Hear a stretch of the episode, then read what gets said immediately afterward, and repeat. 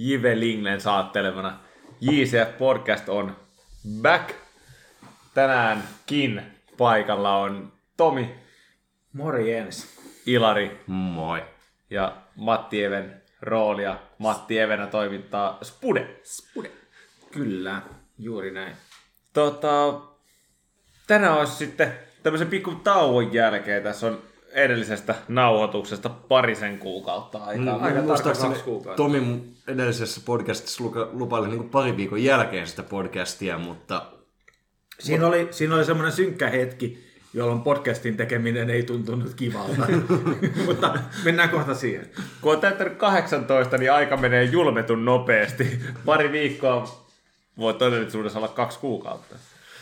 Tota, mutta nyt kun ollaan viime päästy mikin äärelle, niin tota, otetaan tänään vähän aiheina, niin et miten tämä alkukausi on mennyt, et mikä on muuttunut ja mitä Allegri on sitten taas tuonut tullessaan. Sitten ehkä vähän nykypelaajien soppareista ja pikkusen kurkistetaan mahdollisiin siirtoihin. Ja ainahan niillä voi vähän spekuloida, vaikka olisi kuinka lokakuu. siis joka kerta. ja, ja, ihan perusaihe JCF-podcastissa. Ja siitä näkökulmasta nykypelaajien, eli ei spekuloida nyt sit tällä kertaa sitä, että kuka saattaisi tulla sisään, vaan enemmänkin, että miten tämä nykypelaajista ja kuka se Joo, Vlahovi-. Vlahovitsista lisää joulukuussa. Sitten tota, tsikataan vähän että alkukauden sarjakatsausta, eli käytännössä tarkoittaa näitä alkukauden matseja, tämmöinen yleiskatsaus, ja verrataan niitä vähän tähän ennustukseen, mikä tehtiin ennen kauden alkuun. Joo, viime podcastissa ennustettiin kausiennakkoa. Oliko se sitä edellisessä, mutta kuitenkin Viime. tehtiin, tehtiin kausiennakkoa ja laitettiin sarjataulukkoon pelaat, eh, anteeksi, joukkueet järjestykseen ja katsotaan, onko ne sinne päitenkään. Että tuossa on aika vaikea näin, näin pienen matsimäärän jälkeen, että siellä oli yksi-kaksi pistettä saattoi siirtää viisi sijaa, niin mm. ei nyt takerruta yksityiskohtia, koska ne on niin pienestä kiinni, että tasottuu tässä kauden aikaa, mutta Joo, ja katsotaan, etenkin siinä alemmassa, alemmassa kymmenikössä, niin pisteerot on tosi tosi pienet, niin siellä voi tosiaan kolme tai yhdellä voitolla voi nousta lähestulkoon seitsemän tai kahdeksan Sa- sijaa, sa- niin Sama sijoista kolme sitten tuonne seiskan paikkeelle, niin ei siinäkään pistemäärissä ole eroa. Mutta joo, mennään siihen sitten loppupuolella. Mutta nyt kun tämä on puolikas käyntiin, niin lähdetäänkö tästä alkukauden tota, puinnista? Et miten alkukausi on lähtenyt käyntiin? Kyllähän me nyt toki varmaan jokainen, joka on tällä hetkellä vastaanottimien äärellä, niin tietää tasan tarkkaan, miten alkukausi on lähtenyt, etenkin alkukausi. Surullisesti. Joo, joo. Silloin kun JCF oli hiljaa. joo se oli se synkkä hetki, että tosiaan viimeksi tehtiin tuossa Udinese-peli, joka oli kauden avauspeli sarjassa, niin päättyi tasapeliin ja sen jälkeen oli toiveet korkealla, mutta sitten otettiin, otettiin dunkku Empolilta ja Napolilta ja sitten vielä Milanin kanssa tasuria. Silloin piti vähän aikaa ehkä olla vaan hiljaa, ettei törkeyksiä sanottua. Mut Joo. Oliko se niin, että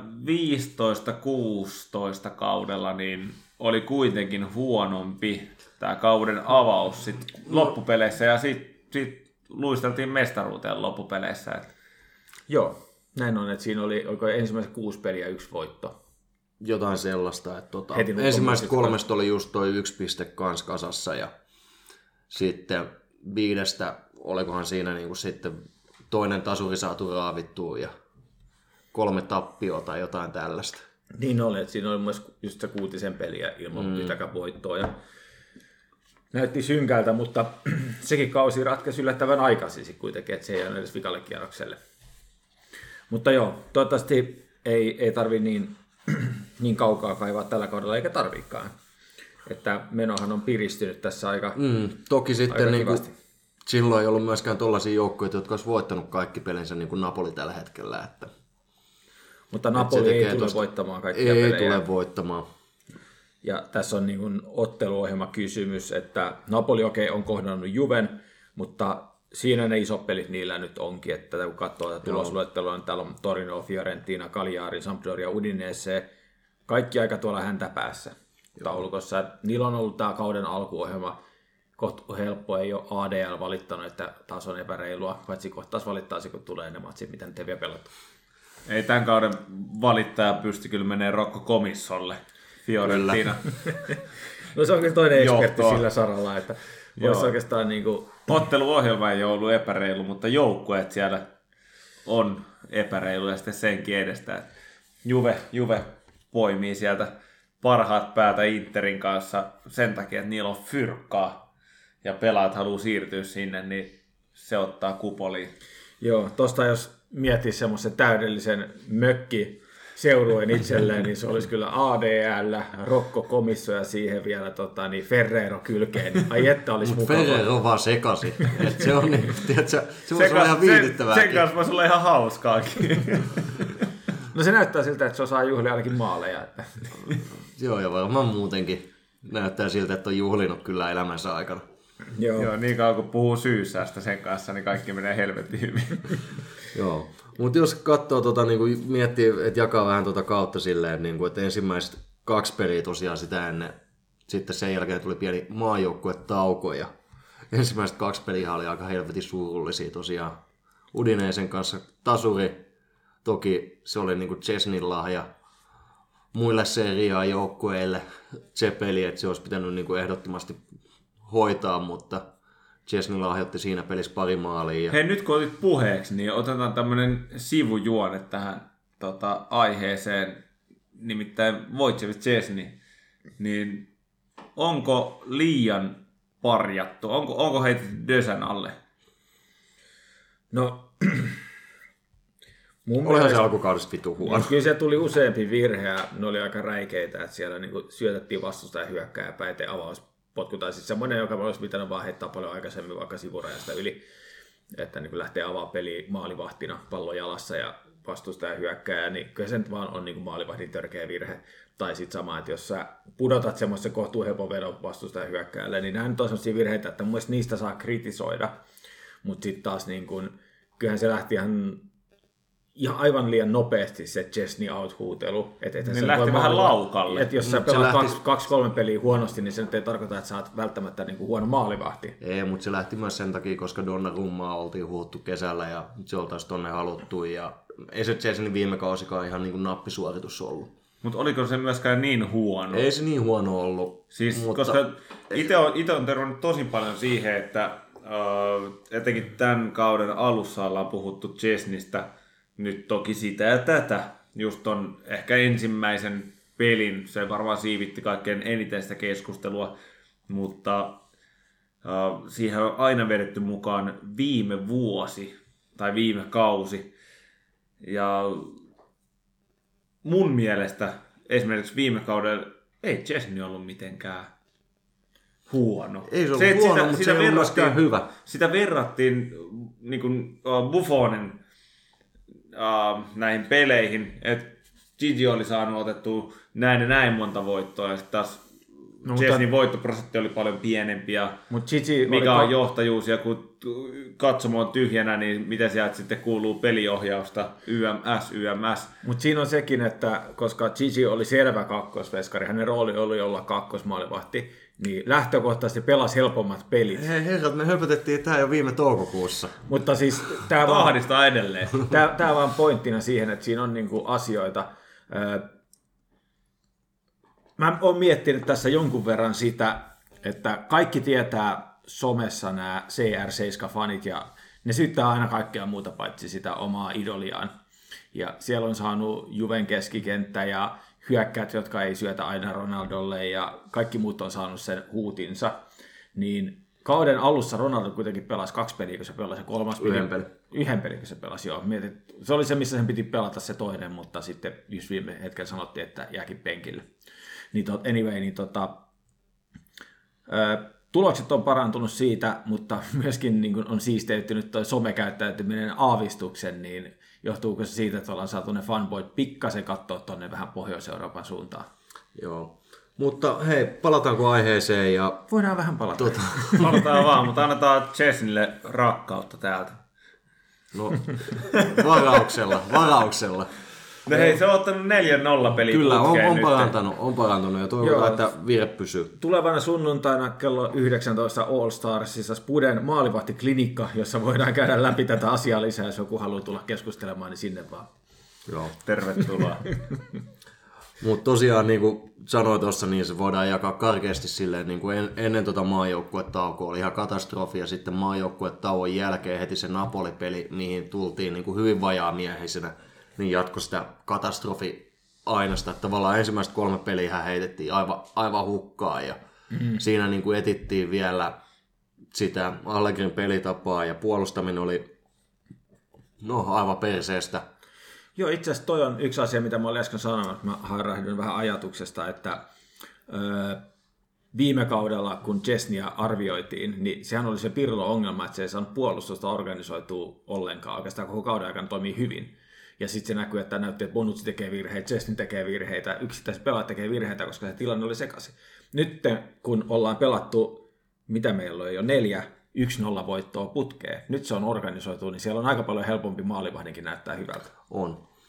Mutta mut tosiaan, niin kuin Mutta joo, toi, toi pointti, että, joo, että se oli eh, sekaisin se puolustus viime Kyllä. kauden ja alkukaudessa se näkyy. Alkukaudesta se näkyy vielä, vielä ja tota, vaikka tuossa rupesi tulee voittoa, niin joku Spesia-peli ja Sampdoria-peli, niin eihän ne silleen niin kuin ihan liikaa riemun kiljahduksia vielä herättänyt sen niin kuin oman pään suhteen myöskään. Et molemmissa peleissä meni kaksi maalia omiin.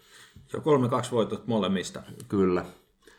Mutta tota, sit, tämä on tavallaan se toinen vaihe, että sitten tuosta maailmanpelistä lähtien niin Juve rupesi voittaa pelejä. Toki siellä on se Milan tasuri, joka oli sitten niin kuin ehkä tällainen samankaltainen esitys, mitä nämä viimeiset neljä peliä nyt on ollut. Et, et siinä niin kuin alkoi näkyä se Allegrin, Allegrin pelisuunnitelma, mitä se tuossa noin niin kuin on nyt Juveen selkeästi tuonut. Että se ensimmäinen lähtökohta on ollut laittaa se kuuluisasti se puolustuspää kuntoon ja mm. ää, puolustaminen matalassa blokissa.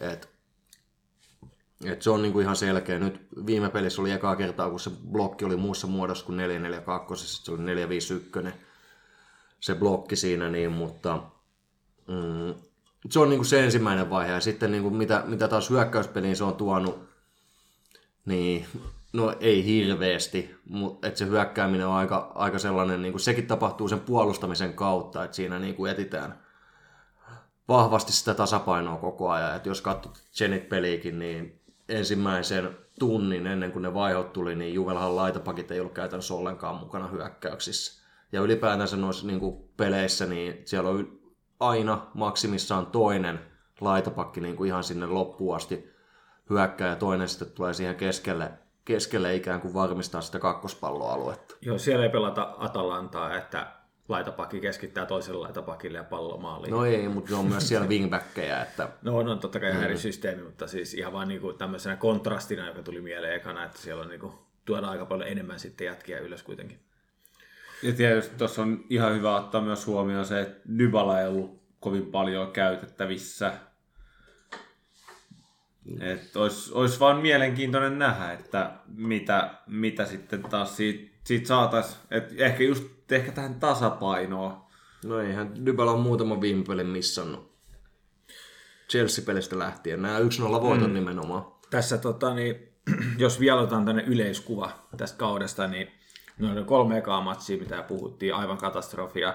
Sitten tulee Malmö, joka oli vaan niin heikko joukkue, että se oli, vaan niin kuin, se oli helppo voitto. En mä tiedä, oliko se peli se valmiimpaa, mutta siitä saatiin helppo 3-0 voitto, koska vastusta oli niin paljon huonompi, niin kuin ihan tasoltaan, materiaaliltaan, kaikelta.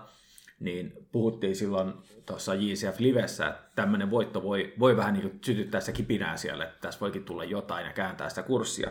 Ja nyt on helppo jälkiviisastella sanoa, että juuri näin on. Ja toinen, mitä ollaan vähän vastaavalla olla puhuttu, kun tuli tuo Chelsea-voitto, että voitetaan taas tommonen joukkue, niin se taas ruokkii sitä samaa kipinää siellä, että, tota, niin, tai liekkiä, että siinä on nyt, kannetaan ikään kuin hedelmää siitä, että on onnistuttu ottaa tuommoisia tärkeitä voittoja noissa kohtaa. Niin aina mikä tuossa pikkusen jännittää, että totta kai 1-0 voitto, niin se on aika, aika ehkä niin kuin jopa nykyisen valmentajan Allegrin näköis, näköisiä voittoja. Mutta nämä 1-0 voitot, niin ne ei ole pitänyt sisällään kovin montaa maalipaikkaa. Et Ei. se, Ei. se on niin kuin asia, mikä huolettaa. Et, Joo, ja tos- et ne, on, ne on tosi kintaalla sitten, että et mihin suuntaan toi peli tossa sitten lähtee. Et sieltä saattaa tulla, no helppoja helppoja, mutta vaikka Torinoa vastaan voi tulla yhtäkkiä pistemenetyksiä, mihin taas tässä kohtaa ei ole varaa, kun tuohon alkukauteen otettiin ne pistemenetyssaudot käyttöön. Joo, ja mun mielestä toi, kun puhuttiin tuossa Dybalassa, niin tämä linkittyy pikkasen siihen. Me tarvittaisiin joku hyökkäjä, joka olisi vireessä, ja, tai yleensäkin hyvä. Et nyt on ollut Moraatta, Kean käytössä oikeastaan, ja mm. niistä Moraatta on ollut parempi, mutta ei hyvä.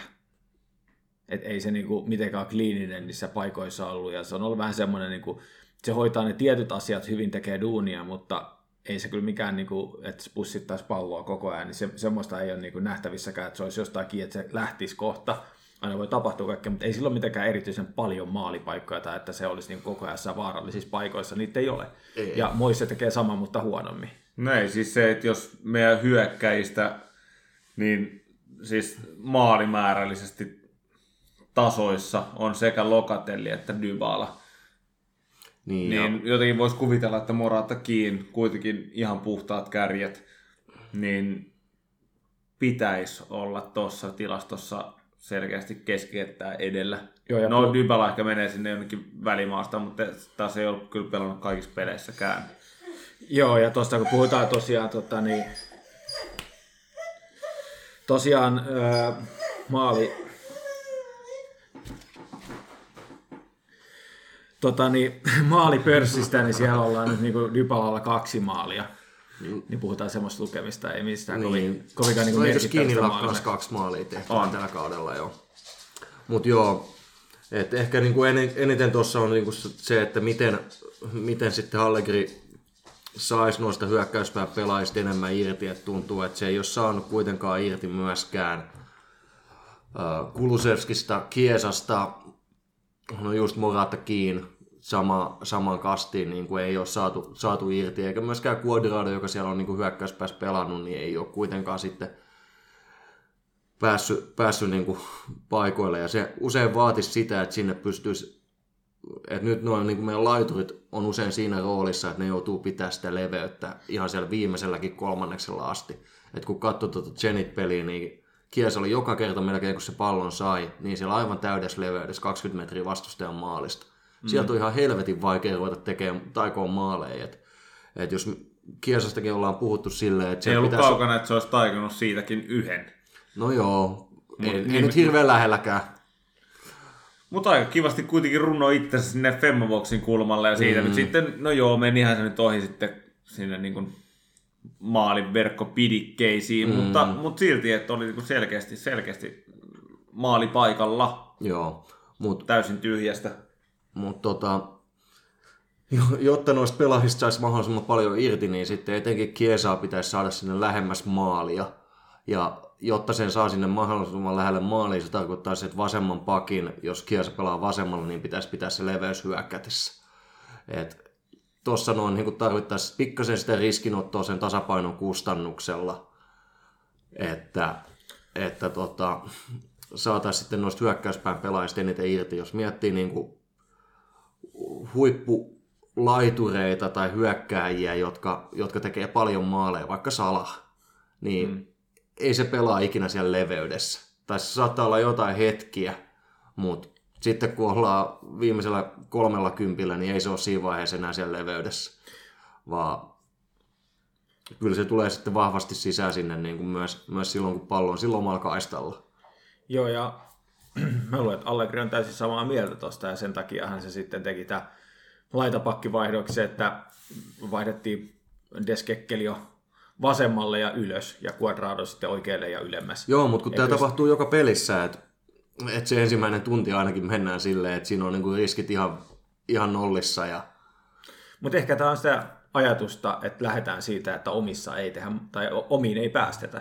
Et se voi näyttää sitten vähän tylsää, mutta toisaalta taas mun mielestä kun mä näen sen joukkojen rakentamisen, että se on ollut niin kuin alkukaudessa sekaisin vähän niin kuin molempiin päihin jopa, niin ensin laitetaan se puolustuskuntoon, katsotaan, että kaikki on hyviä, ja sitten ruvetaan niin kuin nostaa se riskitaso, kun tiedetään, pärjätään niissä tilanteissa, joissa ei olla ihan täysin niin kuin valmiita siihen. Niin mun mielestä on ihan kiva nähdä, että se rakennetaan sitä kautta, eikä niin kuin Pirlo rakensi taas vähän niin kuin mielestä toisinpäin, että haetaan sitä hyökkäyspeliä, mutta sitten taas omissa oltiin aivan levällään. Se, että nyt noi uh, tulokset on ollut hyviä, mutta ne on myöskin ollut aika arkoja. Siis No yhdellä niin virheellä. Tuossa tos jo aiemmin, aiemmin sanoin, niin se, että niitä maalipaikkoja on tullut todella vähän. Nyt totta kai esimerkiksi vaikka tämä Zenit-peli, niin siinä oli tietynlainen onnenkantamoinen, että se nyt sitten sattui Kulusevskin liippaus menee tolpan kautta sisään. Niin, eipä siinä ollut paljon muuta kuin se McKennin paikka niin kuin ton lisäksi ja Kiesa. Kiesalla sitten. Joo. Mutta sitten kun tuommoiset pelit, ne voi kääntyä tappioksikin. Kyllä, Et- ja siinä oli Zenitillä kanssa niin kuin yksi, jos, kaksi. jos tunti 90 minuutista vaan chiigaillaan ja pelataan safety, ettei omissa soi, niin se, se tuntuu ihan yhtä riskialttiilta kuin vaikka lyödä pirlo peräsimeen. Joo, En, en mä näe, että se on mitenkään kauaskantoinen. en, en näe minäkään, että tuossa tota, niinku, se on aivan perusteltu, että se puolustamisen organisointi aloitetaan siitä, että se blokkipuolustus on hyvä ja ei, ei lähdetä niinku iskeä saman tien sitä korkeat prässiä, hmm. mutta mut, et niinku se aloitetaan siitä, että osataan organisoida tilanteenvaihto miinus ja sitten se matalan blokin puolustaminen. Mutta mut sitten niinku sitä ei saisi tehdä pelkästään hyökkäyspelin varjolla. Et, et se, mun mielestä siinä ei ole mitään niinku tekijää, joka estäisi sen, että meillä voi olla laitapakki ylhäällä ja kiesa sisällä ja samalla me pystytään sitten kuitenkin puolustaa, puolustaa matalassa blokissa sitten, kun toinen jengi lähtee aloittaa, tai keskikorkeassa blokissa, ei se nyt matala blokki varsinaisesti ole ollut kuin Chelseatä vastaan, mutta, mutta niin kuin en, en näe silleen niin kuin mitään syytä, miksei sitä voisi tehdä myös silleen, että, että sitä niin kuin hyökkäyspeliorganisointia olisi myös vahvemmin tuotu tähän vaiheeseen jo mukaan. Ja sitten just sinne viimeiselle 30 minsalle, kun tuodaan vaikka Arthur kentälle, jonka puolustus mm, tekeminen ei ole niin vahvaa, niin se, että kun peli on 0-0 siinä kohtaa, niin se luo semmoisia hazardeja sinne omaan päähän. Et se, se voi olla tosi, tosi kallista. Joo, sitten, mutta siis kyllä, kyllähän jos puhutaan Zenit-pelistä, mihin tämä Arthur-vaihto viittasi, niin kaikki muutkin vaihdot viittasi siihen, että Allegri oli val- valmis laittaa enemmän riskiä siihen, me tehdään se maali, kuin että me vaan suojellaan 0-0. Kyllä se niin peli meni siihen suuntaan koko ajan. Meni.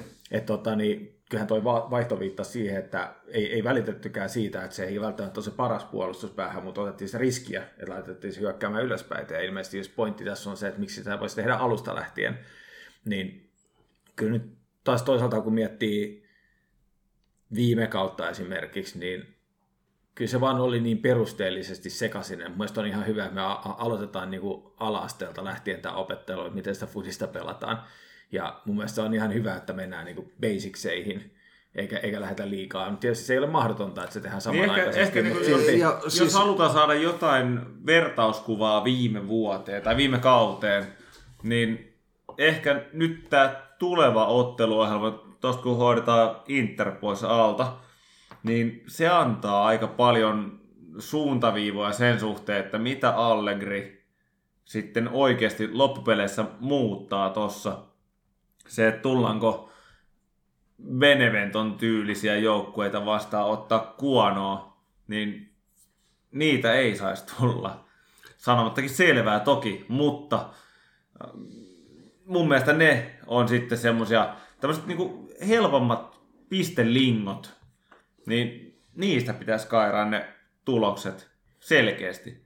No kyllä me nähtiin alkukaudesta, että ei sillä pelillä, mikä siinä vaiheessa oli, niin mikään ei ollut pistelinka. Että sieltä tuli No Empoli Udinen se Empoli. Niin, mm-hmm. että silleen niin kuin, kyllä niihinkin otteluihin pitää lähteä siinä miel- mielessä, että ne on kuitenkin Serie A-tason joukkueita vastassa, eikä vaan niin kuin silleen, että Joo, eikä, eikä mä nyt sitä meinannut. Joo, mutta joo. Mutta, mutta ihan Nyt, vaan niin nyt kuin, kun tuossa on päästy vauhtiin, niin se pitäisi pystyä pitää yllä. Ja nyt vielä tämä Interpeli on selkeästi sellainen oikeasti tasonmittausmatsi, jossa sit pelataan sitä inhorealistista, tulostavoitteellista jalkapalloa. Tai tulostavoitteellistahan pelataan aina, mutta siis ihan vain pelkästään tähdätään siihen kolmeen pisteeseen. Mutta tyylipisteitä voidaan jakaa sitten Interpelin jälkeen myöskin. Joo. Joo, siinä- Mutta tavallaan niin ne Allegirin peruspelin prinsiipit on se, että, että siellä on niin kuin selkeä blokkipuolustus, yleensä keskikorkea blokki, josta sitten kun vastustaja sen ensimmäisen linjan ohittaa, niin sitten se valuu, tai toisen linjan koko linjan ohittaa, niin sitten se valuu niin kuin matalaan blokkiin, jossa on 1-2 pelaajaa, jotka valmistaa äh, niihin vastahyökkäyksiin. Ja sitten laiturit lähtee niihin mukaan, mutta siellä on niinku 1-2 kohdepelaajaa, jolle pelataan sitä niinku transitio hetkessä sitä palloa vapaisiin tiloihin. Ja sitten tota, hyökkäyspelissä puolestaan niinku se lähtökohta on se, että siinä on niinku kolme pelaajaa alimmassa linjassa, se saattaa va- se ei ole samaan tapaan kuin Pirlolla, että se on lukkiutunut, että niin kuin toinen laitapakki nousee ylös ja toinen, toinen liukuu siihen niin kuin kolmanneksi, vaan, vaan niin kuin, että siellä on vähintään se kolme pelaajaa alimmassa linjassa, toinen laitapakki voi kerralla nousta ja toinen tulee sitten vähän niin kuin sinne sisävälikaistalle puolustamaan toppareiden etupuolelle. Ja sitten sit siinä on yleensä joko Lokatelli tai Bentancur niin kuin toisena, toisena pelaajana siinä niin kuin, tavallaan muodon ulkopuolella jopa, että hyökkääjiä, vastustaja hyökkääjää ne KK-linjan välissä. Ja sitten sinne jää niin kuin yhdet pelaajat molemmille puolelle leveyteen, jos toinen on laitapakki, toinen, toinen laituri. Ja sitten siellä on kaksi pelaajaa viimeisessä linjassa, kaksi linjojen välissä. Ja ja se, se niin kuin mikä tuossa niin pistää silmään, niin se pallohallinta nimenomaan on todella, todella riskitöntä. Et siinä ei paljon haeta niin kuin linjoja murtavia syöttöjä, vaan se paljon, pa- pallohallinta tapahtuu paljon sieltä niin kuin laitojen, laitojen ja alimman linjan kautta.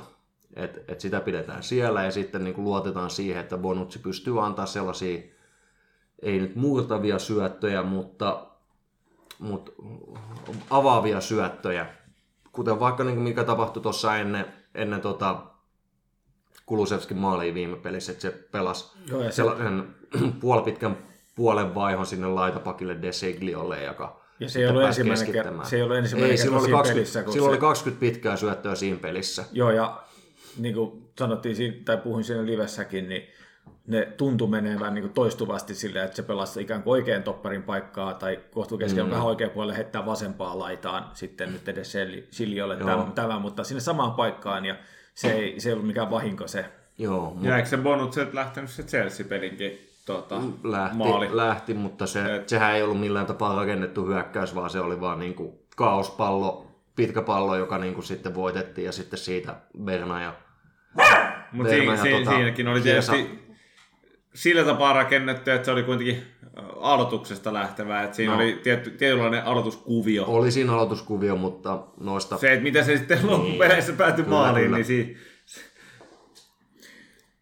Joo, ja mitä tuossa sanoit, että niitä niin ylöspäin suuntautuvia linjoja niin kuin läpi meneviä syöttöjä, niin oikeastaan Lokatelli on ainoa, joka niitä tällä hetkellä tuntuu tekemään. Mutta sekin, on pystynyt antaa yhden.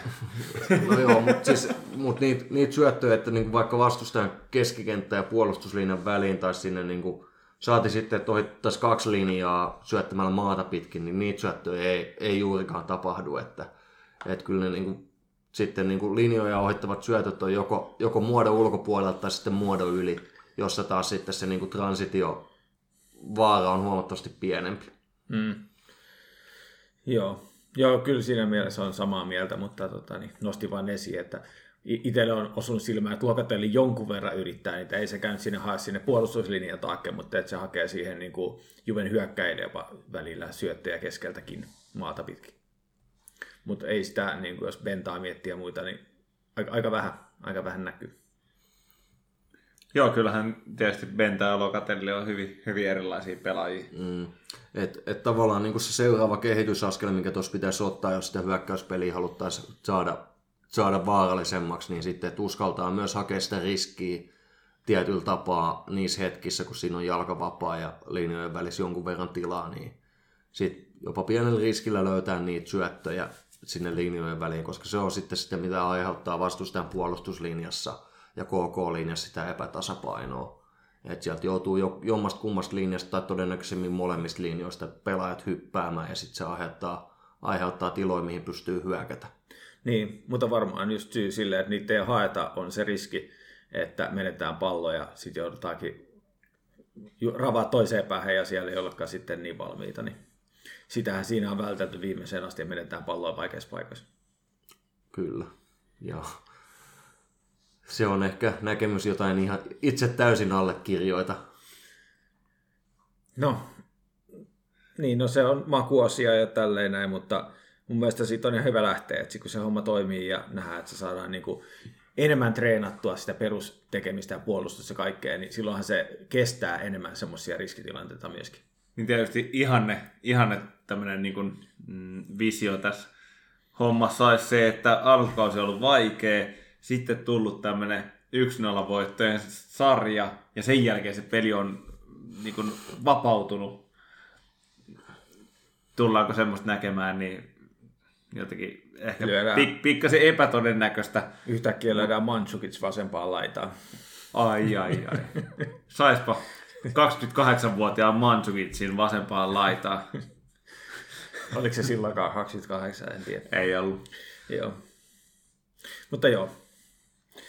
Näinhän se aika, aika pitkälti on mennyt. Mitäs tota, niin, pakko heittää tänne kysymys tässä, kun nyt on puitu sitä, mitä on tapahtunut, niin Spune heitti tuossa unelmaskenaario, mitä tulee tapahtumaan, mutta onko sulla fiilistä, että muuttuuko tämä vai kaivetaanko me voittoja vaan niin kauan, kunnes sitten joskus kevätkaudella sitten ehkä tapahtuu jotain? Mm. No, varmaan niin kuin Allegrin historiaa tuntien, niin ei tos silleen hirveästi tu- tulla sitä riskin lisäämistä kyllä näkemään. Et se voi olla sitten enemmän, että siellä luotetaan siihen, jos Dybala tulee takaisin ja pääsee hyvään vireeseen, tai Kiasa, Kiasa löytää niin sellaisen oikean lentokelin, tai Kulusevski pääsee parempaan vireeseen tai muuta, että se tulee sitten niin yksittäisten pelaajien kautta. Ei niinkään sen rakenteen tai taktisten valintojen kautta, että missä tilanteessa halutaan, halutaan pelaa palloa eteenpäin, vaan sitten se tulee sillä, että jotkut, jotkut pelaajat pystyy tehdä niin kuin enemmän hyviä yksittäisiä suorituksia, jotka niin kuin avaa sitä puolustuslukkoa. Tällä hetkellä on aika kiva tilanne siis sen, siis sen suhteen, että tuossa on oikeasti meillä pelaajia, joilla on potentiaalia nousta nimenomaan näiden yksittäisten pelaajien ö, suoritusten kautta joukkueen tasoa nostaviksi pelaajiksi tai ehkä esimerkiksi deal breakereiksi, että, että voittaanko pelejä vai hävitäänkö pelejä. Et niitä, on, niitä on kuitenkin tos useita, että niin kuin just sanoit, Kiesa, Dybala, mm, Kulusevski, Lokatelli on yksi semmoinen, mikä on mielenki- No, mielenkiintoinen. toki nähdä. Lokatelli ei niin kuin vaikuta siihen hyökkäyspään pelaamiseen sitten niin paljon. Toki, toki Siis se riippuu- sinällään riippuu- suora, suoranaisesti, niin. mutta, mutta totta Ja se- kai sen, sen pelisuoritukset siihen myös vaikuttaa. Kyllä, kyllä. Et, et, Mutta, ja sekin on niin kuin ehkä vähän sidoksissa siihen, että mitä Allegri meinaa tehdä nyt, kun Artur on, on vihdoin pelikunnossa. Joo, siinä on Et- kans et- mielenkiintoinen et kuka, kuka pelaa tavallaan sitä niin kuin pohjapelaajan paikkaa siinä vaiheessa. Et Lokatellihan noista kahdesta pelaajasta se, joka toisaalta, toisaalta luo paremman tasapainon, mutta koska se on niin puolustussuuntaan huomattavasti parempi, mutta toisaalta myös sitten niin kuin se pystyy tarjota eteenpäin enemmän. Niin kuin ihan viimeisellä kolmanneksella Tartu on taas sitten niin kuin pallollisesti jopa niin kuin huomattavasti taitavampi kuin kukaan muu Juven keskikenttäpelaaja, että se pystyy syö, syöttää palloa hyvin ja suojata, tempoa suojaa, ja muuta, että tota, et se on niinku mielenkiintoista nähdä, miten, miten se tulee, vai tullaanko siihen menee jopa sellaisen niinku tupla, tuplapohjan rooliin jollain tapaa, että niinhän tuossa noin nyt Bentancurhan pelasi aika pitkälti siinä, ja samoin Ränsis pelasi sitten niinku enemmän Arturin vierellä, Mm. sitten tuossa loppupeleissä, loppupelissä viime pelissä, että tota, se oli sillä niin kuin selkeästi, että sitten se muoto oli myös sillä, koska molemmat laitapakit oli aika ylhäällä, että siinä oli sitten kaksi pohjaa, ja se on ehkä jotain sellaista, mitä mä itse toivoisin, että tuossa enemmän nähtäisiin, että se tasapaino luotaisiin niiden keskikenttäpelaajien kautta, mm. ja sitten se mahdollistaisi niiden laitureiden tulon sisään ja laitapakkien nostamisen ylös. Joo, ja mielenkiintoista tosi nähdä, että onko se Locatelli Arthur, sitten siellä on Bentancur ja kauden alussa varsinkin, niin Allegri paljon puhunut, että Ramsey voisi pelata myös siinä. Että siinä on niin, Niin, ja sitten on vielä pelaajaa. myös Rabio. Niin, Rabioakin kun tulee kuntoon, niin siinä on periaatteessa viisi pelaajaa, jotka, joista kaksi voi olla siellä kentällä, niin se on mielenkiintoista nähdä, mikä se kokoonpano siinä tulee olemaan. Ja itselleni hiipii vähän silleen, kun puhutaan mieleen, kun puhutaan tota, niin tässä nyt, että mitä tulee tapahtumaan, mitä, mihin se tulee muuttumaan, niin aika pitkälti me katsotaan niin tämän kauden aikajanalla tätä asiaa, tai nyt ensin syyskausi, kevätkausi, mutta tämän kauden, mitä tämän kauden aikana tulee tapahtuu, mutta mä mietin Allegrin paluuta, niin se ei varmaan palannut yhdeksi kaudeksi, niin silloin varmaan niin kuin myös vähän niin kuin pidempi tähtäin mielessä, mikä on ihan hyvä joukkojen kannalta. Montas vuotta se pisti soppaan? Neljä mun Neljä. mielestä. Joo, niin se varmaan on, pelaa niin kuin pitkää peliä myöskin tässä, että voi olla, että tällä kaudella riittääkin, että raavitaan pisteitä ja saadaan se paikka ja taistellaan ehkä vo, niin kuin mestaruudesta niin kuin minimi, että saadaan paikka ja parhaimmillaan taistellaan mestaruudesta loppuun asti ja voitetaankin toivottavasti, mutta niin kuin varmaan silleen niin kuin hänen joukkojen kehittäminen tähtää myös paljon pidemmälle, tai toivottavasti, että se on semmoinen projekti yhden kauden, että tullaan paikkaamaan, kunnes saadaan joku muu. Tästä voidaankin siirtyä aasin Aasin, kyllä. seuraavaan aiheeseen. Kyllä. Erittäin luontevasti. Tota, nykypelaajien sopparit ja mahdolliset siirrot. välijingle ja tosiaan katsotaan vähän näitä pelaajia, kenellä loppuu sopimus tämän kauden jälkeen, että siellä on Matteo De Silio, Quadrado Periin, Moraatta, jolla, jolla loppuu sitten se lainakausi, että pitää päättää, mm. että lunastetaanko vai eikö. Bernardeski ja ainakin vielä toistaiseksi Dybala. Ja no Kiesa on nyt on merkattu kanssa, että loppuu, mutta se nyt sitten on se, Se jatkuu. niin se joka tapauksessa ostetaan, mm. että se ei ole edes optio, mm. vaan se ja, ostetaan. ja silloin on tehty sopimus sinne vuoteen 25 asti tai jotain valmiiksi. Joo. Joo, se, sen ihmeemmin tuntematta noita tota, optioita, mitä toi Kiesan äh, lainadiili sisälsi tähän, että sit voi, voidaan tehdä pysyvä siirto, niin väittäisin, että ne on jo, ne on jo kuitattu. Mm, toki ainoa niin kuin on sellainen, että jos Juve jäisi tällä kaudella tsemppäripaikkojen ulkopuolelle, niin se on sellainen mahdollinen. Joo. Tästä lähtee ihan käymään niin kuin pikkasen läpi näitä äsken Joo. mainittuja pelaajia, niin Des Kekkeli jo tuossa tietenkin, ja ö, nyt on pelannut kaksi peliä hyvin, mitä Joo. on päässyt avaukseen. Tota, mun mielestä Dex Keggelio ja Berna menee niin kuin silleen samaan kategoriaan, mitä mm. myös niin kuin huhui tuossa lukenut, että molemmille mahdollisesti tarjottaisiin sopimusta, mutta pienemmällä palkalla mitä nykyään. Joo. Ja niin paljon kuin Bernaa tässä on tullut vihattuakin viimeisten vuosien aikana, niin mun mielestä se olisi ihan ok pitää joukkueessa, mutta huomattavasti pienemmällä palkalla kuin tuo neljä miljoonaa. Että jotain mä luin. No se että olisi ollut puolitetaan. Kaksi miljoonaa. Siis kaksi ja puoli miljoonaa mä olin lukenut ja se olisi mun mielestä aivan fine jo. Et koska se on kuitenkin ihan ok rotaatiopelaaja, joka pystyy sitten pelaamaan noissa koppapeleissä ja pienemmissä seriaa-peleissä ja tulla välillä vaihosta kentällä. Sellainen rooli, mikä sillä oli Italian maajoukkueessa. On ja se, että niin paljon kuin Bernasta ollaan sitten muovattukin, tai itse hän on muovannut itsestään tämmöistä Meemiä. meemiä, siis no tämmöistä kaikkien rakastamaa, mutta silti vihaamaa, Rock and roll. Niin se, se, se, aina kun se on kentällä, se kuitenkin yrittää. Siitä, siitä paistaa tämmöinen yritys, ainakin muun silmää. En mä tiedä, oletteko samaa mieltä, mutta mun mielestä se, sillä on ihan selvästi yritystä se, että joskus nähdään jotain tuommoisia saksariyrityksiä, mutta ja sitten sieltä tulee kolmesta kympistä tämmöisiä haamu Eurogol ha- hakuja. No, Tiedätkö, Se- se, mut kun mua ei kiinnosta noin, mutta mut, Mut se- se- tiedätkö, mut siellä on. Se, Mut- se yritys näkyy ehkä niinku enemmän siinä hyödyksi joukkueelle, että et se kuitenkin puolustaa sitten hyvin. Ja, On, on, mutta se, on, se, on, se on osa sitä. Mutta se, mun mielestä se, sillä on ihan niin kuin täyspanos, kun tuo näkee pelaajia, jotka, Rabiot. jotka tuntuu, että ne diivailee siellä. Niin Ber, tuosta Bernardeskista puuttuu semmoinen diivamaisuus, vaikka sillä on ollut omat hashtagit ja kaikki.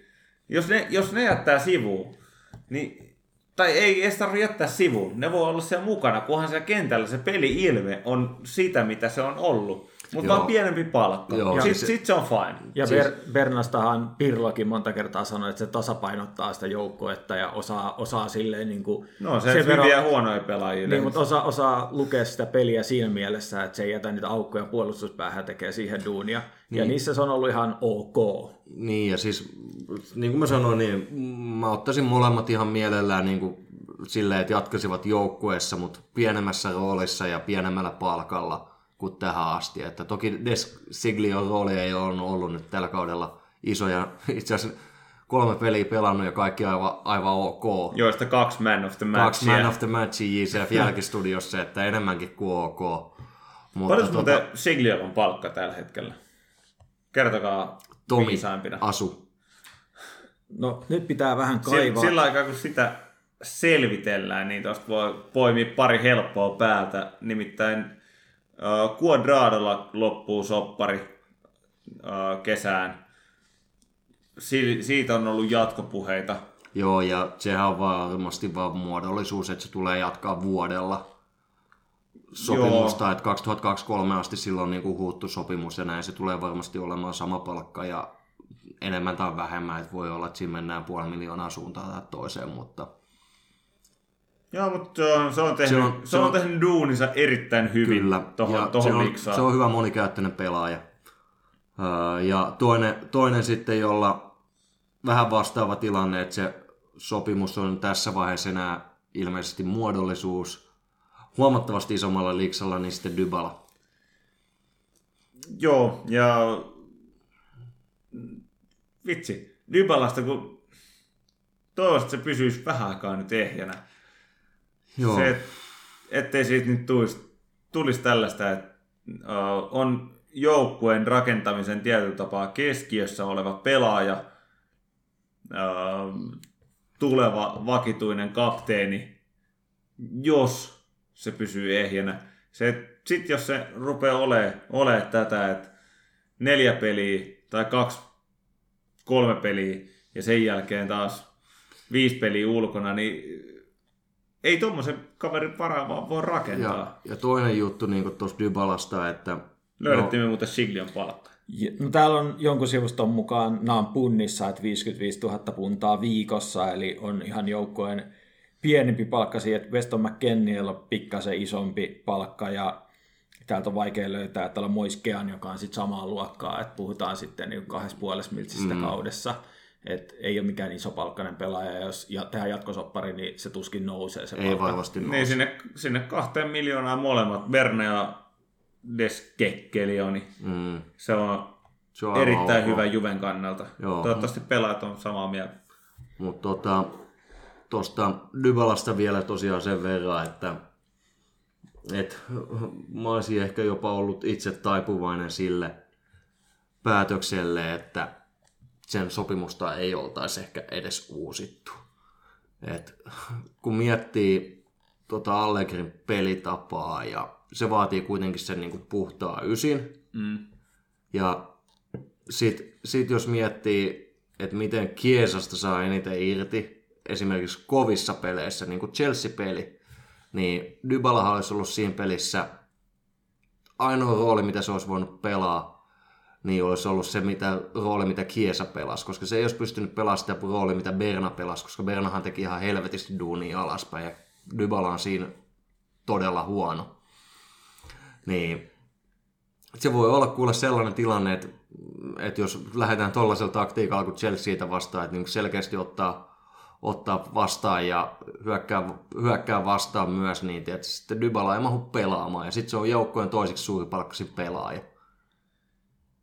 Joo, se asettaa aika mielenkiintoista, kun on myös yksi tämmöinen fanien suosikki samaan Kyllä. aikaan, että on ö, jonkunnäköinen paine, että se on kuitenkin avauksessa ja yksi, niin kuin, kenen Ja ympärille siitä sitä tulee aina, aina, aina tulee niinku paskaa, jos ei se ole avauksessa ja Juve hävii peli.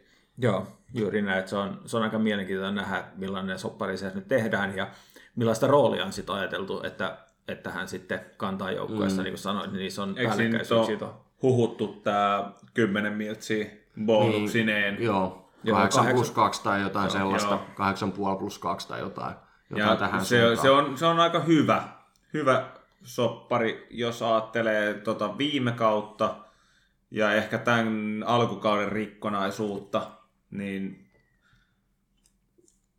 No ei se ainakaan yhtään isompi saisi olla. ei. Ei, se, siinä olisi ehkä voinut pitää tiukemmankin linjaa, että se olisi ollut se 9 miljoonaa näiden niin kuin, tota, bonareiden kerran. No, tai riippu- tai riippuu joku mikä 7 plus 3, että tavallaan sitten joutuu niin lunastaa Niin, enemmän, niin. enemmän siihen, että niin pysyy kunnossa, pystyy tekemään maaleja, olla hyödyksi joukkueelle, niin sitten voi antaakin sen 10, 11 miljoonaa, mutta, mutta enemmän niin just bonuksiin vedoten, koska Mutta toi voi olla myös hankala tilanne, että kyllä tuommoinen pelaaja halutaan säilyttää mm. joukkueessa, että ottajia löytyy kyllä. Et sit jos se soppari ei olisi ollut mieleinen, niin sit siinä oltaisiin oikeasti hävitty. Joo, ja se voi olla ihan mahdollista, että se ensi kesänä tai sitä seuraavana kesänä siirtyy joka tapauksessa muualle. Joo. Mutta sen tämä jatkosoppari kuitenkin mahdollistaa, että siitä ei jää niinku sitten Niin, ei sitä tuu luuta sitä- käteen. Mm, Joo. Jos tuossa jotain muita, niin Desilio Quadrado nyt tulikin tuossa käsiteltyä. Perinille loppuu soppari, mutta sitä ei varmastikaan jatka. Ei, mä luulen, että siinä on sekä seura että pelaaja itse tota, Niin, sitä tai mieltä, Ju, että, Juva, Juva että voisikin uusia- pitää, mutta ihan ok pätevä kakkos, kakkosmaalivahti, mutta Perine ei varmasti halua tuossa roolissa Joo, jatkaa. nyt 28-vuotias on ollut aika kauan kakkosveskarina tuossa ja käynyt välillä Ja lainassakin. kuitenkin Italian niin kun muistetaan, että se on ollut Italian ehdottomasti lupaavimpia tai jopa lupaavin maalivahti tässä niin kuin tällä vuosikymmenellä tai viime vuosikymmenellä. Niin Joo, ei tuu, ei tuu kauden jälkeen jatkamaan. ei, Sitten ei on, varmasti. Sitten on tässä, jos mennään näitä nimiä, mitä sanottiin, niin Moraatta tietysti iso kysymys, että otetaanko se 30 miltsiä vai mikä sitä piti vielä maksaa sitten näiden lainasummien mm. jälkeen, niin lunastetaanko se vai lähdetäänkö sitten Just siitä tehokkaampaan? luin, tota, oliko Arriva Bene vai, vai kuka kuka tämä toinen toimitusjohtaja, henkilö, Cherubini. Cherubini sanoi, että ei oltaisi valmiita niin kuin maksamaan sitä koko 35 miljoonaa. Ihan perusteltua.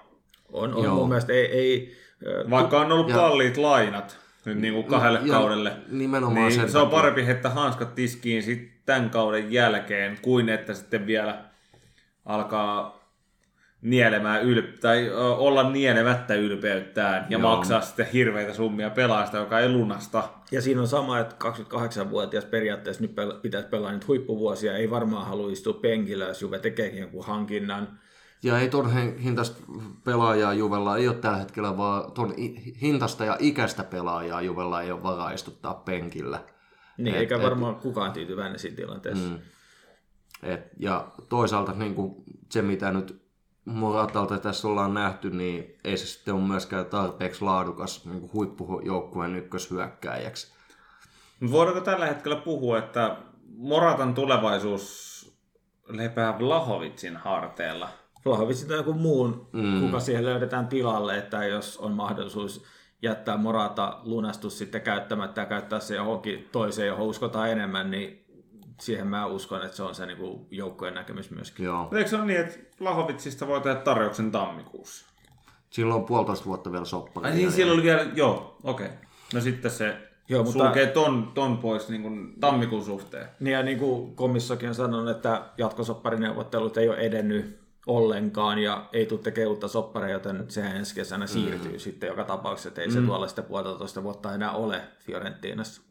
Joo. Joo, sitähän ei to, toki tiedä, mitä tässä, niin tässä on vielä pitkä aika ensi No, no, mutta fi- Mutta, mutta, mutta toi olisi niin kuin, ehkä tällä hetkellä semmoinen ideaali äh, vaihto pois Moratasta.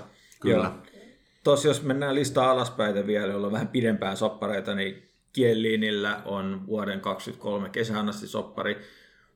Mulle vähän kysymysmerkki, että pelaako ensi kauden vai ei. Varmaan riippuu vähän, miten tämä kausi menee. No mutta toisaalta nyt pysynyt kunnossa ja uskoisin, että Ollut saattaa, tärkeä, tärkeä pelaaja saattaa kuitenkin. pelatakin, saattaa pelatakin sitten oikeastaan niitä, niitä pelaajia, joita tuossa niinku tammikuussa mahdollisesti laitetaan, laitetaan kaupan, että sama, sama haastattelu, mitä siltä Cherubinilta tosiaan luin, niin öö, oli, että ketään ei hankita, ellei jotain me pystytään myydä ensiksi. Ja ne pelaajat, joita tuossa noin niin kuin voidaan nyt myydä, on Berna, jos ei se suostu tekemään lappu halvemmalla, koska muuten se lähtee kesällä ilmaiseksi. Mm-hmm. Uh, Ramsey. Ramsey ja sitten. McKennie. Rabio tuskin lähtee tammikuussa, että todennäköisempi sille on niinku se kesän siirtoikkuna. Mutta tietyllä tapaa toki, jos joku siitä tarjoaa, niin sitten että se on tuossa noin mahdollista myös, mutta ehkä niinku Ramsey ja McKennie ja Mä luulen, että tota- Juve on valmis myös luopua Rabiosta. on varmasti, on varmasti, jos joku siitä tarjouksen tekee, mutta Mutta tuo on vaan niin äh, hankala lähtökohta äh, sisään tuleville sopim, niin kuin sopimusneuvotteluille, että ensin täytyisi olla periaatteessa soppari tai niin kuin sopimus takataskussa, että pelaaja on myyty, mutta sitä ei voida irrottaa ennen kuin saadaan hommattua jotain tilalle. Mutta toisaalta vielä ei voida hommaa mitään tilalle, jos ei saada jotain myytyä. Et siinä noissa, noissa vaan niin jää markkinat aika kapeaksi. ja niin ne tulee tammikuussa olemaankin, että Et luultavasti ei tule näkemään yhtään mitään. mm, Et jos, Et jos se- tuo, mitä, Se, mihin mä niin kuin eniten tällä hetkellä uskon, niin että Ramsey saattaisi lähteä, se rooli jäänyt taas pieneksi. Ja on Ja- ollut media, ja- mediassakin vähän tämmöistä jopa Niin, avautumista, kyllä. että, että, että Valittiin J-Medicalista. Joo, ei ollut ei se yhtä tyytyväinen hoitoa. siihen, kuin tota Sami oli aikana. Joo, joo että siinä on, siinä on semmoinen yksi potentiaalinen tammikuun lähtijä. Sami jättänyt vähän turhan kovat kiuas, kiuas lämpötilat sinne, niin rämsiä harmittaa. Ja sitten on tietysti tämä, jos menee listaa alaspäin, niin Niin. Miten nämä Newcastle uh, huhut, niin voidaanko näin lokakuussa ottaa, uskalletaanko tarttua niihin edes vähän? no mun mielestä... Mä haluan! Mä haluan! Ottakaa Ramsey ja Rabio! Kaikki me halutaan. Joo, mutta tietysti toi koko... Mutta voisiko se olla? Koko toi- Voisiko siellä olla mitään semmoista henkireikää? Että, No, et ehkä, sinne niinku- ehkä toinen, mutta ei vittu missään nimessä molempia. Joo, mutta tuo koko kysymys tästä kyseisestä joukkueesta niin on, on, perustuu siihen, että sinne on tullut omistajat, joilla on rahaa niin kuin törky paljon. Ja nytten Juve ei ole varmaan ainoa joukkue, joka on tunkemassa niitä ylijäämäpelaajia siihen Ei, jostain suuntaan. mä luin, että 183 pelaajaa tai jotain oli yhdistetty tuossa niinku viimeisen kahden viikon aikana Newcastleen, että Joo, ne, ne huhut tulee olemaan hurjia ja mikä niistä toteutuu, niin sitä on aika vaikea ennustaa tässä vaiheessa. Mutta tota, niin jos ottaa vielä nostoja, niin McKenniellä on sopparia vielä, vielä pitkän matkaa että vuoden 25 loppuun ja siinä on yksi pelaaja tietysti, josta voidaan luopua niin kuin, ilman, että menetään pelillisesti. Ja, pitäisi luopua. niin ja siinä on... Koska, ähm, koska niin kuin, tiedätkö, ihan, ihan fakta on se, että niin McKennin arvo ei tule todennäköisesti kasvamaan tuosta noin, mitä se tällä hetkellä on. Ainakaan Juvessa, koska Juvessa se ei tule naulaamaan avauksen paikkaa itselleen haltuun. Se, se markkina-arvo oli kovimmillaan viime kesänä, kun se oli pelannut kohtuullisen kauden viime kaudella. Ja noin niin kuin nykyotteet, mitä se on tuossa esittänyt, niin ei missään nimessä lisää sitä markkina-arvoa. Sitten se on ku, su, kuitenkin suht nuori ja se on jenkki, että sitä on niin kuin helppo markkinoida ja muuta. Joo, Et siinä, se- siinä on se markkinarako siinä, että, että ähm, seura, joka haluaa brändätä itsensä jenkkimarkkinoille, joissa on kuitenkin äh, tämmöistä kasvavaa potentiaalia, niin McKennie on yksi niistä keulahahmoista. Ja on se ollut kuitenkin tuossa Jenkki, Jenkkimaajoukkueessa mukana tota, voittamassa Panamat sun muut. Et Paitsi se on vähän- että hölmöilemässä myöskin. pikkusen, mutta, Mut mutta jos- jos... suuressa kuvassa niin Joo. on, on niin kuin, siitä on mahdollisuus päästä irti jopa rahalla. Tässä, tässä on yksi pointti, mikä on mielenkiintoista, että tietysti tämä koko koronatilanne on vaikuttanut siirtosummiin myöskin, että ne on jopa vähän dropannut aika monella, koska mm. joukkoilla ei ole niin kuin ylimääräistä ikään kuin, jota halutaan haaskaa tällä hetkellä arvoihin. Niin jos katsotaan tämän Transfermarktin tämmöinen market value-arvio, niin Juventuksen joukkueessa on yksi pelaaja, joka on lähiaikoina nostanut arvoa, ja se on Kiesa. Kaikki muut on tämä niinku siirto, arvioitu siirtoarvo on joko laskenut tai pysynyt samana. Ja jos katsotaan tätä listaa, niin täällä on niinku pelaajia niin kuin Desilio, äh, Pinsolio, jolla ei ole ollut markkina-arvoa alun perinkään juurikaan, niin ne on pysynyt samana. Ja sitten aika monet on Locatelli laskenut, mutta pysynyt samana. Locatelli on pysynyt saman tietysti, kun on juuri, juuri siirtynyt, mutta McKenniellä se on pysynyt tuossa 25 miljoonassa, joka on tuommoisesta pelaajasta ihan hyvä summa, jos se saataisiin. Mutta sekin on just siirtynyt virallisesti, että et vaikka se viime kauden pelaskin, mm. niin mut tuo 25 miljoonaa, mitä siitä sitten kokonaisuudessaan maksettiin, niin siinä on noin 10 miljoonaa ylimääräistä, että jos joku sen 25-30 ostaa, niin Juventuksen pitäisi siihen ehdottomasti tarttua. Tämä oli just se pointti, mitä mä hain siinä, että jos mietitään paljon pelaajista on maksettu ja paljon niistä voi saada, niin tämä on sellainen pelaaja, joka on kuitenkin tietyllä tapaa säilyttänyt sen hintansa, johtuen siitä, se on kuitenkin niin nuori, se on 23 vasta, niin se voisi olla, jossa, jossa ei tehtäisi pahasti miinusta, vaan voisi jopa ehkä jonkinnäköistä plusvalensaa merkkaa tileihin, niin sinällään se myynti olisi Juvelle Joo. järkevää, niin kuin taloudellisestikin. Järkevämpää olisi ollut, että Paratic ei olisi lunastanut sitä, mutta... No, mutta tossa ei välttämättä kädet ole kovin syvällä siinä itsessään. Ei välttämättä. Et, et, Toivotaan, että päästään niin kuin järkevästi eroon. Joo, joo. Eerolle terveisiä. Se, pelillisesti se kuitenkin pystyy tarjoamaan sitten etenkin parhaimmillaan niin tämmöistä hyvää, hyvää tämmöistä raastavaa työtä tekevää Joo, niin parhaista esityksistä alkaa vaan kohta olla jo 8-9 kuukautta aikaa. Että... Joo, se on, se on tietysti valitettavaa, mutta niin kuin jos puhutaan ihan vaan niin kuin, ö, verrataan pelaajia, niiden käyttöä joukkoessa ja arvoa, niin toi olisi melkein se ykkösmyyntikohde. Kyllä. Ramsin lisäksi. Ramsin lisäksi kyllä, mistä nyt ei välttämättä plussaa tehdä, mutta Ramsilla... No tehdään, on... koska se tuli ilmaiseksi, mutta... Joo, mutta ei mitään, niin kuin, ja ottaen huomioon, että no, Ramsilla on jär, järkyttävä palkka, se, josta se, eroon. se on se niin kuin iso juttu siinä Ramsissa, että siitä pitäisi päästä palkasta eroon. Ja, ja sitten Rabiot tos... on tietysti samaa kategoriaa enemmän tai vähemmän. Rabiotista voi saada jonkun miljoonankin, mutta...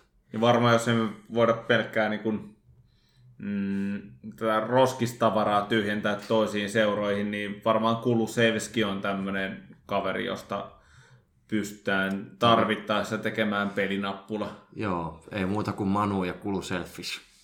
Joo, ja tuossa tosiaan Kulusevskistäkin, jos puhutaan noista markkina-arvoista, 40 maksettiin niin kuin Fiorentinalle semmoinen tasaraha on sovittu jossain vaiheessa kaikista Atalantalle. Vasta Anteeksi jo.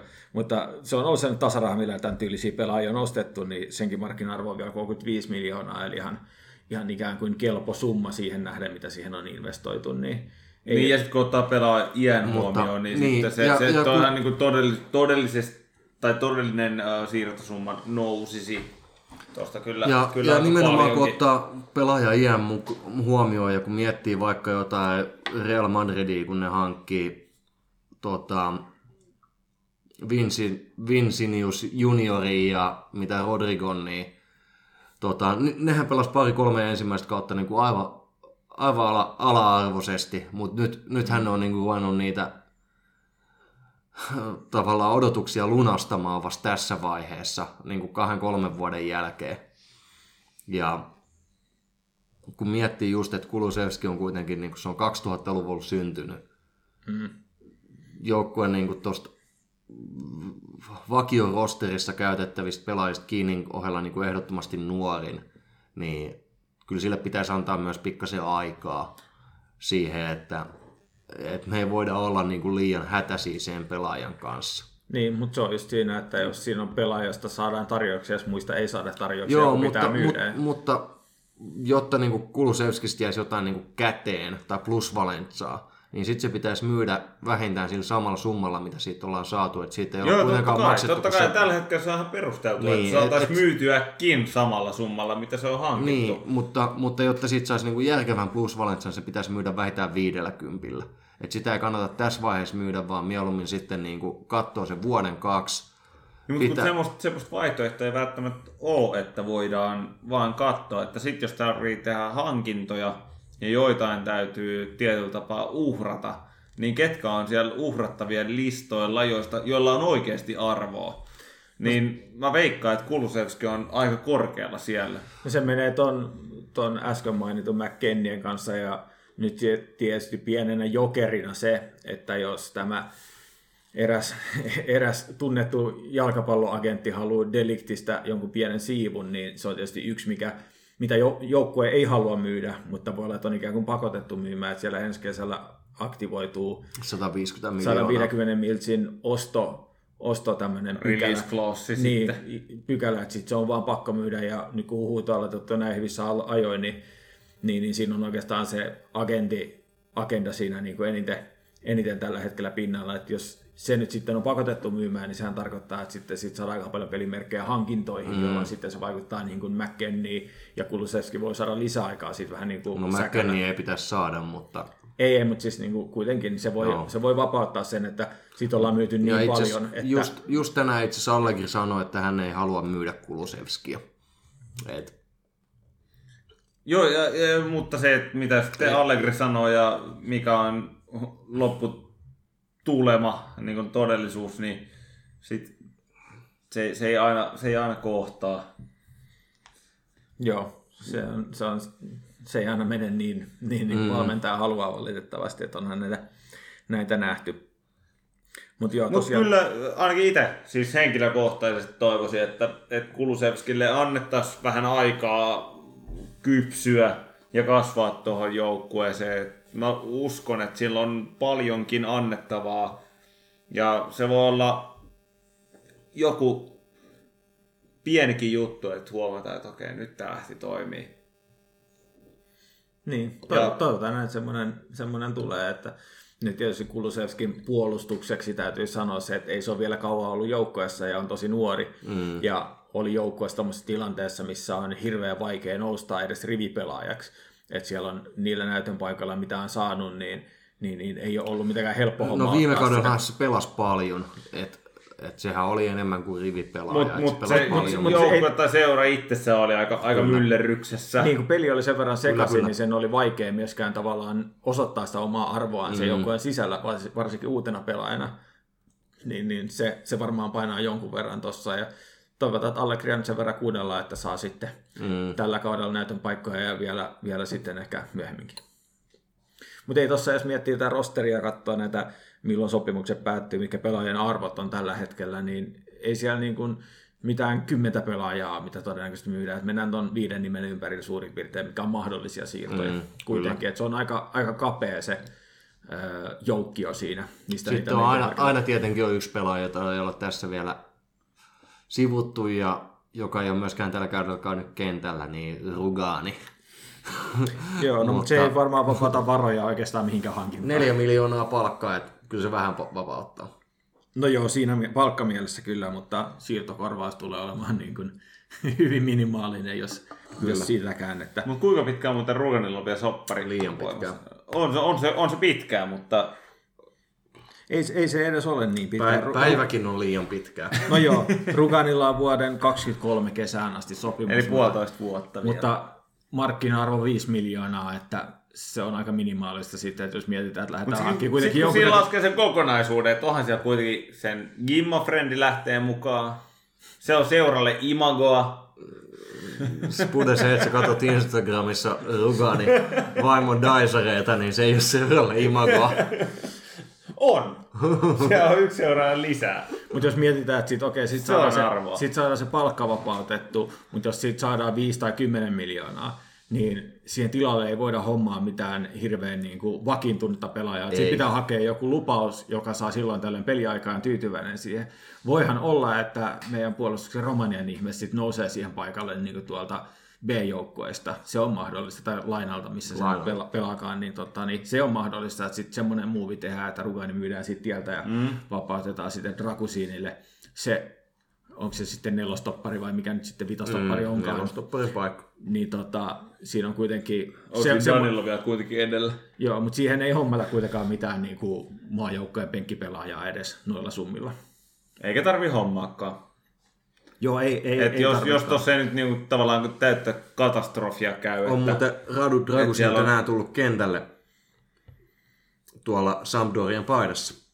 No niin. Et jos siinä täyttä katastrofia tapahdu sen suhteen, että siellä on sekä uh, Bonucci että Deliktit että Kieliini sivussa, että siellä on sitten niin Dragusin ykköstopparina, niin, tai Rugani ehkä tässä tapauksessa, niin mun mielestä siihen ei tarvi satsata ihan mahdottomia. Joo. Ei, ei tietenkään, jos miettii Ruganin roolia tällä kaudella, piti oikein katsoa, että onko pelannut Malmö-pelissä pelannut viisi minuuttia.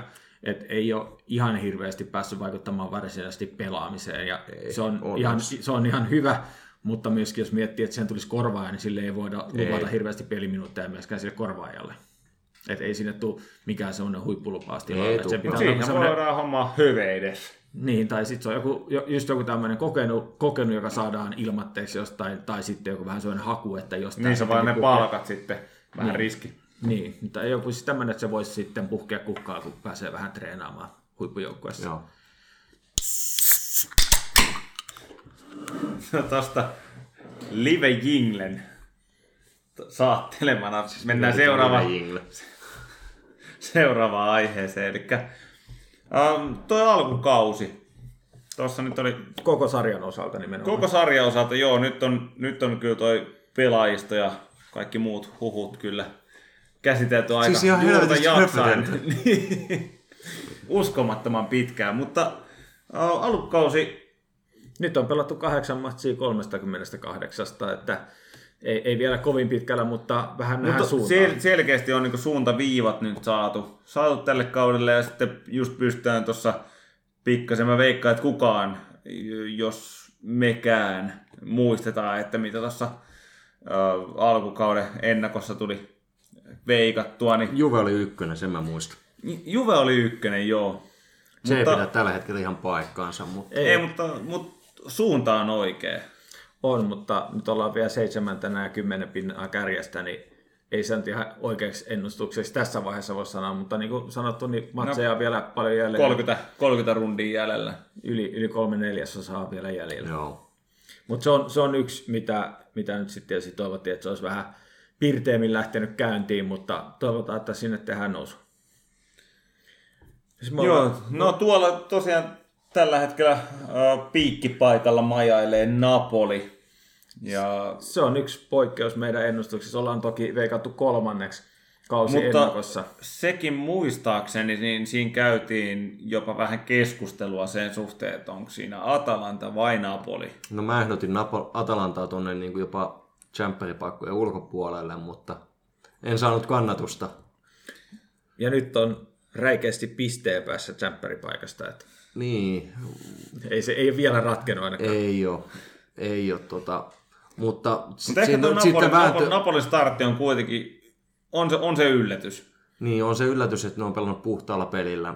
Ei se ole yllätys, kun katsoo tuota otteluohjelmaa, että ne on niin kuin vahvoja alkukaudesta, mutta, mutta puhdas peli on kuitenkin niin kuin aika kova suoritus jo kahdeksan pelin mitta, On se, että se kun siinä, siinä, siinä, ei, siinä ei stipluja ole tullut. Mm. Niin oli- oli, kyllä se tietystä semmoista niinku joukkueen rungan vahvuudesta kertoo. Ö, on, korjatkaa, jos olen väärässä mielestäni näin semmoisen tilaston jostain, että tämä on Napolin kaikkien aikojen paras kauden On, avaus. kyllä. Että ne ei ole ikinä aikaisemmin kahdeksaa voittoa ottanut kauden alusta. Joo. Että sinällään niillä on vahva meno ja varmaan usko siihen tekemiseen. Ja jos miettii niin kuin joukkueena sitä, niin niillä on kohtuu tasapainoinen rosteri, että niillä on niin kuin hyökkäyspäähän esimerkiksi vaihtoehtoja myöskin heittää sama puolustukseen ja keskentää. Niillä on semmoinen kohtuu hyvä tilanne Napoliksi. Joo. No tuossa kuukauden kahden päästä sitten taas, no ollaan yllättäen viisaampia, mutta mm, Hyviä myöskin, kliseitä.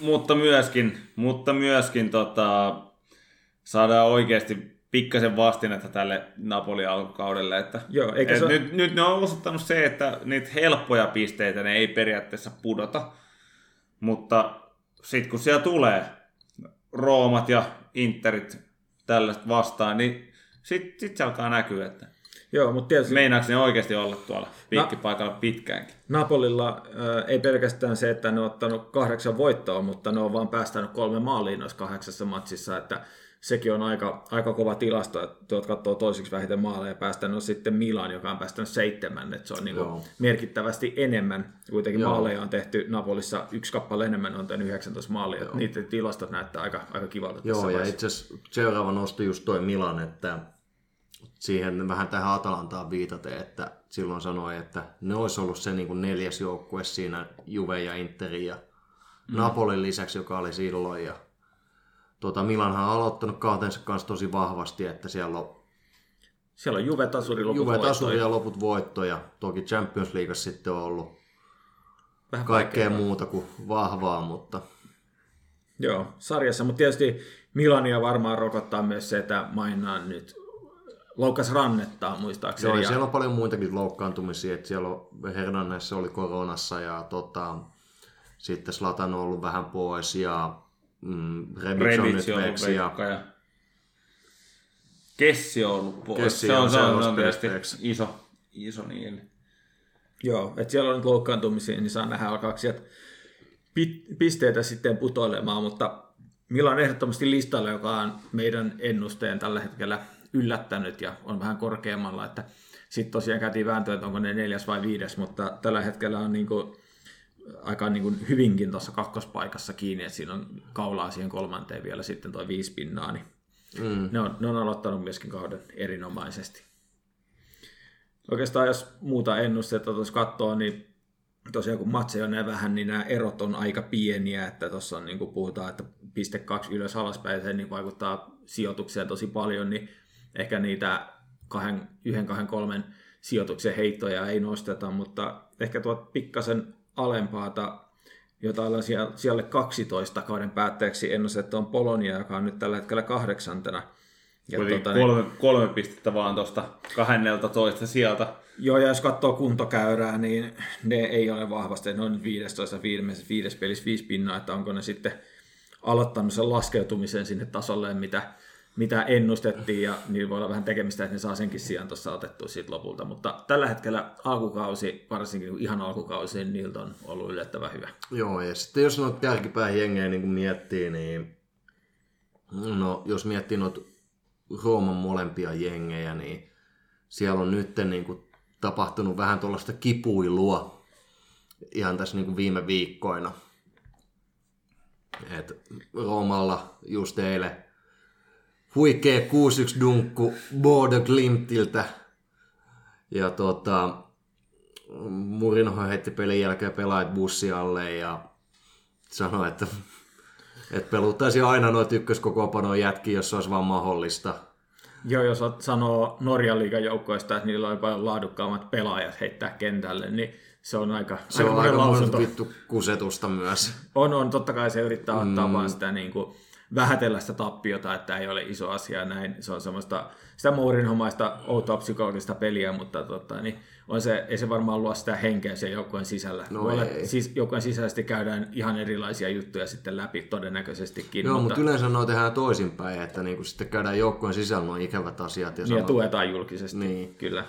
että tota, no joo, mutta siellä on niinku aikamoinen turbulenssi tuossa käynnissä ja niinku, nehän aloitti kauden ihan vahvasti ja otti niinku useamman voiton siinä, niin ja, mutta nyt tuossa on ollut, tullut Veronalta dunkkuun ja Juvelta dunkkuun ja sitten tosiaan toi Bodo peli aika isosti dunkkuun ja oliko siinä joku muukin dunkku vielä. Tuosta jos katsoo Rooman viimeiset viisi peliä, niin siellä on kuusi pinnaa, mm. että kyllähän siellä niin kuin on pudotettu pisteitä enemmän kuin otettu. Joo, Ja samalla Laziolla, kun mainitsin noin Rooman jengi, niin viisi peliä, kahdeksan pinnaa, että Joo, kyllä ja- sielläkin on vähän niin kuin, Ja siellä, siellä, ja siellä siellä- turbulenssia on ehkä suuremminkin, että ja ensin jotain Bolonialta pikkasen pataa 3-0 ja sitten sen jälkeen voitetaankin Inter. joo. No sitten sen jälkeen Marseille tasuri, mikä nyt on niin kuin mun mielestä tasomittarina semmoinen, niin kuin, että Lazio Marseille pitäisi ollakin.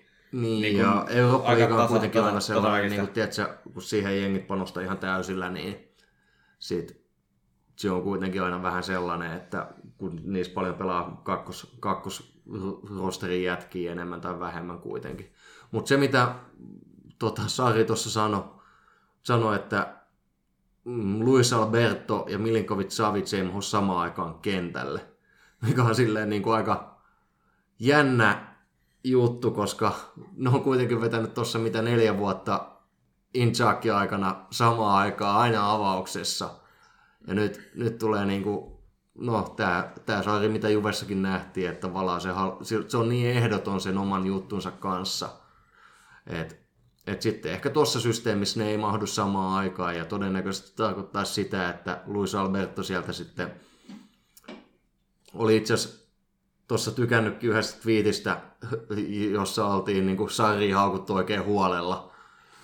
Ja voi olla, että Luis Alberto ei siellä sitten kovin pitkään viihdy. Joo, se ei yllättäisi, että siellä tapahtuu sitten jonkunnäköistä lähtemistä tammikuussakin jo mahdollisesti, mm. että jos siellä on niin kuin pelaajan ja valmentajan välillä ei ole luottamusta ja jonkunnäköistä kränääkin jopa sitten, että se menee ihan tuonne niin julkisuuteen asti, niin kyllä se vähän siitä kertoo, että siellä saattaa sitten jotain muuveja, muuveja tapahtua niin pelaajien aloitteista. Mutta joo, kyllä muuten tuosta se nyt hirveän ihmeellistä nostetaan, varsinkin häntä päässä noiden sijoitusten arviointi tässä vaiheessa on, on aika outoa, kun siellä pari pistettä vaikuttaa niin paljon niihin, mikä se sarjataulukko on. Täytyy vähän pidemmälle katsoa ennen kuin lähdetään sitä, sitä sitten dumaamaan. Joo, Joo. ehkä tuolta nyt sitten ihan tuot pahnan, pahnan pohjimmaisena löytyy sitten Udinese. Jo kuntokäyrästä nimenomaan. Niin, niin. Salernitana on niin kuin sarjan, sarjan viimeinen, sitten siinä on Genoa ja Cagliari seuraavat kaksi viimeistä ja sitten Spezia ja Venetsia, että Spezia, Venetsia ja Salernitana, kun me sinne ennustettiin. Joo. Vai Empoli taisi olla itse asiassa siellä Putoajiksi on ennustettu Venetsia, Salernitana, Spezia. Joo, et sieltä ne löytyy viiden, viime, viiden viimeisen joukosta kaikki kolme. Joo, että siinä ei kyllä hirveätä yllätystä ole. Ja tosiaan kun puhutaan, että 19 sija niin on kuudella pinnalla ja sitten 11 sijaan yhdeksällä pinnalla, niin se on mm. sitä yhdestä matsista aika pitkälti kiinni, että missä kohtaa sitten sarjataulukkoa missäkin vaiheessa ollaan. Analysoimatta nyt sitten kukaan pelannut ketäkin vastaan, mutta se saattaa tästä ennuste olla niin kuin tällä hetkellä ihan, ihan lupaava siinä mielessä, että ollaan kohtuu oikeisiin paikkoihin näitä joukkoja laitettu, että mielenkiintoista, mielenkiintoista nähdä, että tuolla just niin niin jos nimenomaan kuntokäyrää katsotaan versus tota, itse sarjataulukkoa, niin, niin Sassu on esimerkiksi semmoinen, joka nyt ei kovin vahvasti lähiaikoina pelannut myöskin, myöskään, ja ollaan sitä jo kymppipaikalle kuitenkin, kuitenkin ennustettu, että niillä on nyt viisi matsia neljä pistettä, että siellä on myös suunta, suunta vahvasti alaspäin. Toki siinä on esimerkiksi Atalantaa ja Torinoa ja Interi vastaan tuossa viimeisessä viides pelissä, josta ne on nimenomaan ottanut noin dunkut. Joo, siellä on pelit, että... Tuo Inter-pelin jälkeen Juvellaan sitten Sassuolo vastaan nimenomaan, että toivottavasti se nyt ei ainakaan paranna heidän osakkeitaan. Ja eivät ole kuitenkaan niin kuin hävinneet yli yhdellä maalilla yhtään peliä, että silleen, vaikka tuossa on just Atalanta ja Interi ollut, ollut niin yhden maalin pelein on silti ollut ja myös Torinolle vaan yhdellä maalilla ja Roomalle yhdellä maalilla hävinnyt. Että et niillä on ollut aika vaikea alkuohjelma myös tässä nämä niin viimeiset kuusi peliä. Että... Joo, se vaikuttaa tietenkin tuohon kuntokäyrään mm. varsinkin. Aika, aika Etenkin tuollaisilla niin keskisuurilla tai keskipienillä tai mitä keskikastijengeillä, niin se vaikuttaa paljon, että pelaako ne toisia keskikastijengejä vastaan vai sitten niitä sarjan kärkipääjengejä. Että heillä on ollut tuossa kyllä vaikea ohjelma myös, että jonka, joka selittää sitä, että ovat noin alhaalla tuossa kuntokäyrässä. Joo, Miten se näin niin loppukaneettina, niin voidaanko todeta, että äh, kun tehdään seuraavaa podcastia, toivottavasti vähän tiheämmällä taudilla kuin tämä pari kuukautta. Joo, ennen niin, joulua siis. niin, niin tuolta löytyisi maalin, maalin tota, tai maalipörssistä Juventuksen pelaaja ennen äh, o, olisiko, olisiko tässä semmoinen tietynlainen tavoite? Montako Krisitto on tehnyt jo? Kolme. Joo, tässä no, se riippuu, tekeekö Krisitto neljänne, että jos tekee, niin sit voi olla vaikeeta. Joo, ja se riippuu, kuinka pitkä tämä meidän niin pätkä tässä on, että jos me joudutaan odottaa sitä, että jollain Juve-pelaajalla on viisi maalia, niin tässä saattaa hetki mennä myös. Joo, että nyt on kahdeksan matsia pelattu ja Dybalalla on tosiaan kaksi maalia, niin ei sitä nyt vielä niin kuin taistella siitä Kapukaniere paikassa. Ei, eikä ei, tosiaan tule yksikään Juve-pelaaja tällä kaudella olemaan. Joo, eikä se, sen ei tietenkään ole itseisarvo, että kuka se maalipörssi voittaa, mutta toisaalta olisi kiva nähdä, että jollakin olisi niin kuin vähän jatkuvammin onnistumisia. Joo, se, se myös helpottaa noita otteluiden voittamista, että joku pelaaja tekee niin kuin lähtökohtaisesti aina maali. Joo. Mm. Tai edes enemmän kuin joka neljännessä matsissa. Mm. Mut, tota, varmaan höpinnät rupeaa olemaan tämän tämän tota, jakson tai podcastin suhteen pikkuhiljaa tässä. Onko kummallakaan herrosta mitään lisättävää? No tällainen pieni, pieni niin kuin ihan, ihan lyhkäinen katsaus tulevaa, että tosiaan niin kuin seuraava peli Inter, joka on niin kuin aika hemmeti iso, iso peli Juven kannalta, että, että miten, miten siinä tullaan sitten pelaamaan. Niin Onko se... sympaattinen tapa esitellä tämä hemmetin tärkeänä otteluna? no mut... On nyt ihan pitun tärkeä matsi. No on, on. Mutta mut sen jälkeen niinku tavallaan pikkuhiljaa, no ei se nyt ihan niinku helpoksi mene, mutta sitten niinku se pikkuhiljaa niinku kuitenkin helpottuu, että sieltä tulee sitten Sassuolo, Veronaa, jonka jälkeen sitten Fiorentina ja Lazio, Zenit kohdataan välissä. Ja sitten joulukuu on sitten pikkasen, pikkasen kevyempi. Eikö näin? Joo, siellä on Genoa, Malmö, Venetsia, Polonia, Cagliari. Joo, että et tavallaan niin tämä seuraava pätkä on tuohon seuraavan maajoukkuetaukoon, joka tulee kuudes päivä 11 pelin jälkeen.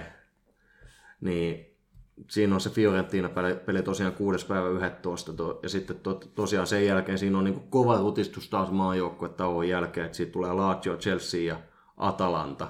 Mutta sen jälkeen niin kuin se ohjelma silleen niin kuin aivan, aivan selkeästi helpottuu sinne joulukuulle mentäessä. No maajoukkuetauot ei ole kyllä Juvella ollut perinteisesti kovin suotuisia, että yleensä sieltä tulee aina loukkaantuneita ukkoja takaisin ja vähän koronaa kylkeen. No tänä päivänä myös koronaa vähän kylkeen. Että...